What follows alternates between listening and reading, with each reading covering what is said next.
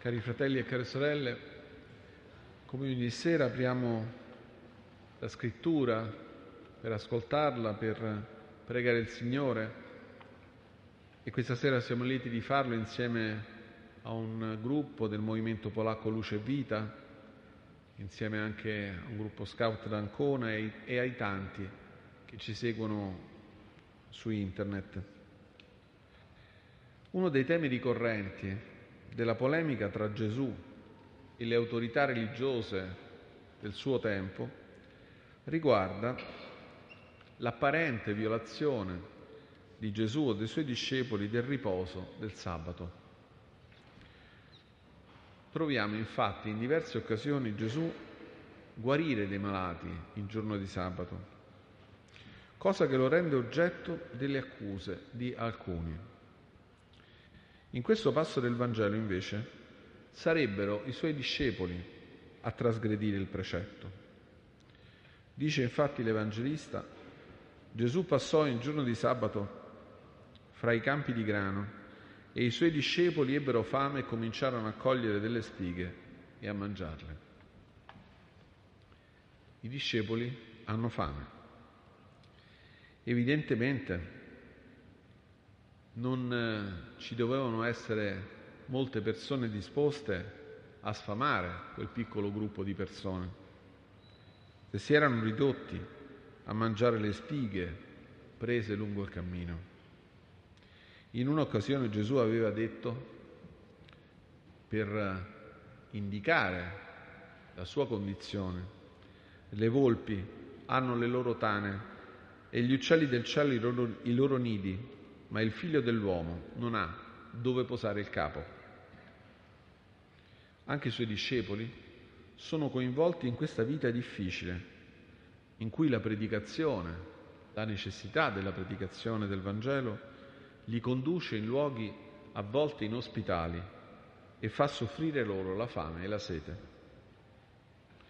Davanti a quel piccolo gruppo di uomini, affamati, e probabilmente ci immaginiamo anche stanchi, vi sono alcuni che hanno da obiettare. Ecco, i tuoi discepoli stanno facendo quello che non è lecito fare di sabato. Gesù avrebbe potuto obiettare che il comportamento dei discepoli era anche il risultato della scarsa ospitalità ricevuta ma la sua risposta tocca un piano diverso.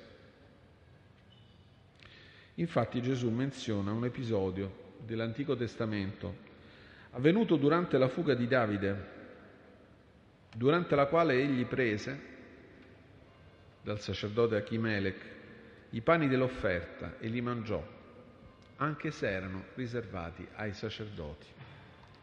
E Davide era l'unto del Signore, Davide era il prescelto del Signore. Gesù spiega anche che i sacerdoti violano il sabato per le, per le loro funzioni sacre al Tempio e questo non è una colpa. Ma perché Gesù fa questi esempi? Se in fondo si era partiti dal fatto che i suoi discepoli avevano preso poche spighe raccolte con le mani mentre camminavano in giorno di sabato?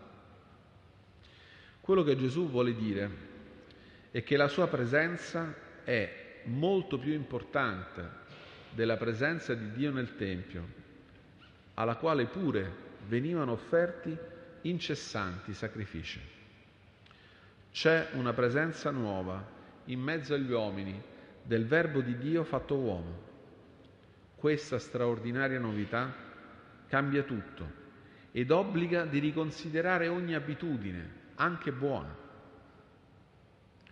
Ma diverso è l'atteggiamento di quegli uomini che rimproveravano a Gesù la non osservanza del sabato da parte dei suoi discepoli. Erano uomini che avevano elaborato un complesso di regole riguardanti il corretto atteggiamento da tenere verso Dio. Tutto questo era in realtà diventato come una gabbia che impediva loro di comprendere la novità della situazione che si era creata con la venuta di Gesù. Non dobbiamo pensare che questo tipo di problema e di orientamento sia qualcosa di distante dal nostro tempo. È infatti una tentazione ricorrente quella di fare diventare il proprio rapporto con Dio come un complesso di regole da ripetere, magari anche giuste, ma che divengono un alibi per rimanere sordi alle novità che il Signore ci chiama a vivere. Quegli uomini erano talmente convinti delle loro regole da dimenticare ogni cortesia verso il Signore e i suoi discepoli e da restare sordi al suo messaggio, così da non comprendere chi avessero di fronte. Se aveste compreso, dice Gesù, che cosa significhi misericordia io voglio e non sacrifici, non avreste condannato persone senza colpa, perché il figlio dell'uomo è Signore del sabato.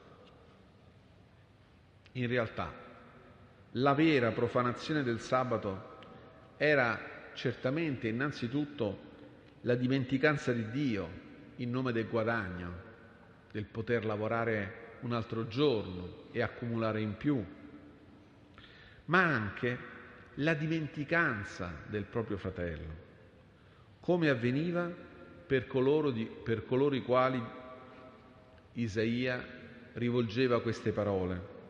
Ognuno segue la sua via, ognuno bada al proprio interesse, senza eccezione. Gesù vuole manifestare quale sia la priorità per Dio, quella di essere aperti alla misericordia, innanzitutto per chiederla per sé, coscienti delle proprie miserie, ma anche poi per elargirla agli altri, liberi finalmente dal riflesso giudicante che tante volte agisce nella nostra vita. Cari fratelli e sorelle, il Signore ci mette davanti agli occhi la priorità da accogliere nel cuore, quella di una novità radicale, un Dio che cammina in mezzo agli uomini, che non è rinchiuso tra le mura di un tempio, ma che si manifesta in mezzo a noi con il suo volto pieno di misericordia quel volto davanti al quale preghiamo ogni sera. Il suo Vangelo ci richiama ad una vita non prigioniera di regole anche buone, ma aperta all'attenzione al fratello, alla misericordia, alla libertà dell'amore e del perdono di Dio.